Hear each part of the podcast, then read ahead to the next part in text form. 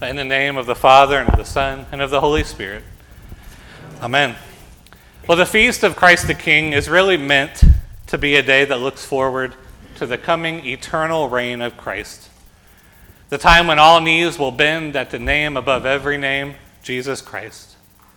That's why the feast falls on the very last day of the church calendar. We're reminded that the church's future, the church's one hope, is that Christ is King. But we don't want to make the mistake of believing that Christ is not king right now. Right? He's not like some King Arthur. Right? If you remember the myth on King Arthur's tomb, there's an inscription that says, the once and future king, the one who has reigned and the one who will come again to reign again. No, what we say is that Jesus is the Alpha and the Omega, the once, the present, and the future king. And Christ is reigning now. Christ's kingdom is present now. And the understanding of that present kingdom is at the center of our gospel this morning. Pilate wants to know if Jesus believes himself to be a king. For Pilate, the interrogation, the whole trial, it's simply a somewhat of a curiosity, right? It's an unserious spectacle to him. Pilate talks to Jesus like a child, or worse, like a mental case. Right? How could this man be led up to the governor's headquarters in chains, claim to be a king. Right? Jesus is just an oddity.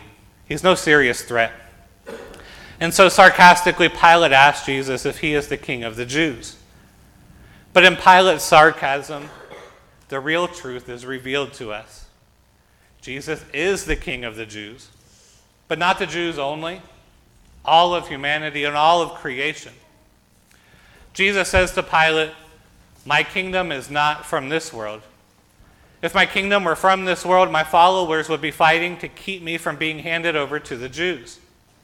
But as it is, my kingdom is not from here.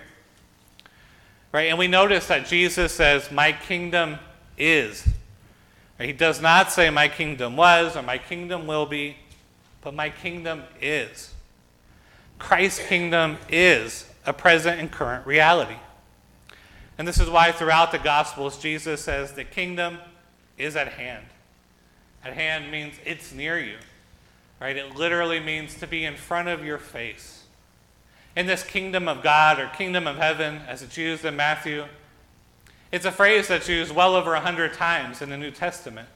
But there's something presently important that Christ is bringing to us, that he has called his kingdom. In our gospel, he says that this kingdom is not from this world. In other words, its origins are not from this world. He says that having a different origin means that it does not look like the kingdoms of this world look. These kingdoms use force and violence to accomplish their goals. Right? And so we know that the kingdom is not a physical domain. There are no geographic boundaries to the kingdom of Christ, like there was a Roman Empire or a United Kingdom or a state of Ohio or whatever. The kingdom of God is not about geography. Instead, there's a long understanding in the church to understand that Christ himself is the kingdom. Christ is king and Christ is kingdom. In fact, the early church had a word for this that Christ was the auto basileia. This means that Christ is the self kingdom. Christ, in his very presence and his very being, establishes the kingdom of God. That is to say, wherever Christ is, there can be no higher power. Wherever Christ is, all other forces are subject to him. Where Christ is, God unquestionably reigns above all else. So, throughout the Gospels, we see people and things fall subject to the true King. Sinners repent and they reunite with God. Illness is cast away. Demons are sent away in judgment. The dead are raised. Lies are corrected. Sins are forgiven because the kingdom was at hand. Christ reigns. Christ is truly in control. Christ is in control. And that is where our faith has to intersect our confessions. Because we're asked right now to believe that God's kingdom is here. God's kingdom is at hand. And that's a difficult leap to take.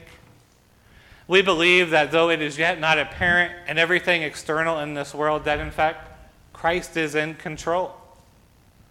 The hymn, This is My Father's World, speaks to this. You'll remember the verses This is my Father's world. Oh, let me never forget that though the wrong seems oft so strong, God is the ruler yet. This is my Father's world. Why should my heart be sad? The Lord is king. Let the heavens ring. God reigns. Let the earth be glad. Though the wrong seems oft so strong in this world, we confess that Christ is still king. Christ is king, though everything seems so wrong in this world. Just as Christ was king as he stood before Pilate, when he was crowned with a crown of thorns on the cross, there's no circumstance in our lives, there's no circumstance in this world in which Christ is not king. And yet we resist the idea that the kingdom looks like a geographic kingdom. Right? In the Gospel of Luke, Jesus says, The kingdom of God is within you. In other words, Christ himself is in you, and he is with you. And because wherever Christ is, there's the kingdom. And so if Christ is in you, you are in his kingdom. And the kingdom of God is an internal kingdom that reaches out into the external world. The kingdom becomes apparent in our faith that Christ is with us. The kingdom becomes visible when we forgive those who trespass against us. It becomes seen when we love our neighbors. The kingdom takes on tangible form when we live in hope in a world that has so much wrong. The kingdom shines like a city on a hill when we receive the forgiveness of our sins and when we live in this world like a new creation. The feast of Christ the King, it's not an old celebration as far as church holy days goes. The feast actually began in 1925 under the direction of Pope Pius XI. And it wasn't even really celebrated in Lutheran churches until about 1970. But in 1925, the Pope established this day really in the wake of the destruction of the First World War. So many Christians had been asked to kill other Christians. A whole generation of men suffered through the consequences of that war. Right, millions of families lived with the grief of losing husbands and fathers, sons, brothers, to a war that accomplished nearly nothing. And so this feast was brought to the church to be a recovery of hope. Hope, because though nations might war against nations, though the world might become more secular, more split, more divisive, it would always be true that Christ is king within us. And it's always going to be true that history, no matter what happens, is going to culminate in all tongues confessing that Jesus is Lord. Christ is King. This is a statement of hope for you. Because if Christ is King, there's no greater power that can claim your life. If Christ is King, then you're not subject to sin, to death, to the devil. You're subject to the giver of life and to the giver of all good gifts. But if Christ is king, then he has a claim over your life. Then he has a claim over how you spend your days. Right? Does your public life tell the world that Christ is king? Do you live honestly? Do you live hopefully? Do you live out your vocations, whether in work or in relationships, in such a way that tells the world Christ is presently reigning, that Christ is king? If you confess Christ as king and you're awful to your spouse or your children, your mother, your father, you're awful to your neighbors, and everyone sees this, then your life does not align with that confession. Do you act in private like Christ is king? Do you make decisions knowing that Christ has a claim over you, your body, your soul, your whole life?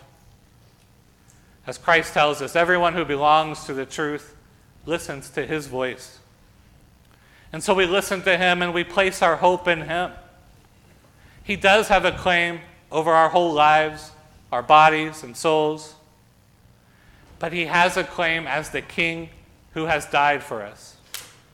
His kingdom is not from this world, which means he does not rule over us like a king from this world.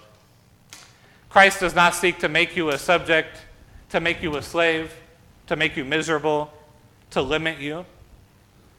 Instead, he is the king who has made you his brother, his sister, and he is the king who wants to give you all good things that he has. And so let Christ rule in your hearts. Let Christ rule your whole life and witness to the world that hopeful message that Christ is king. Amen.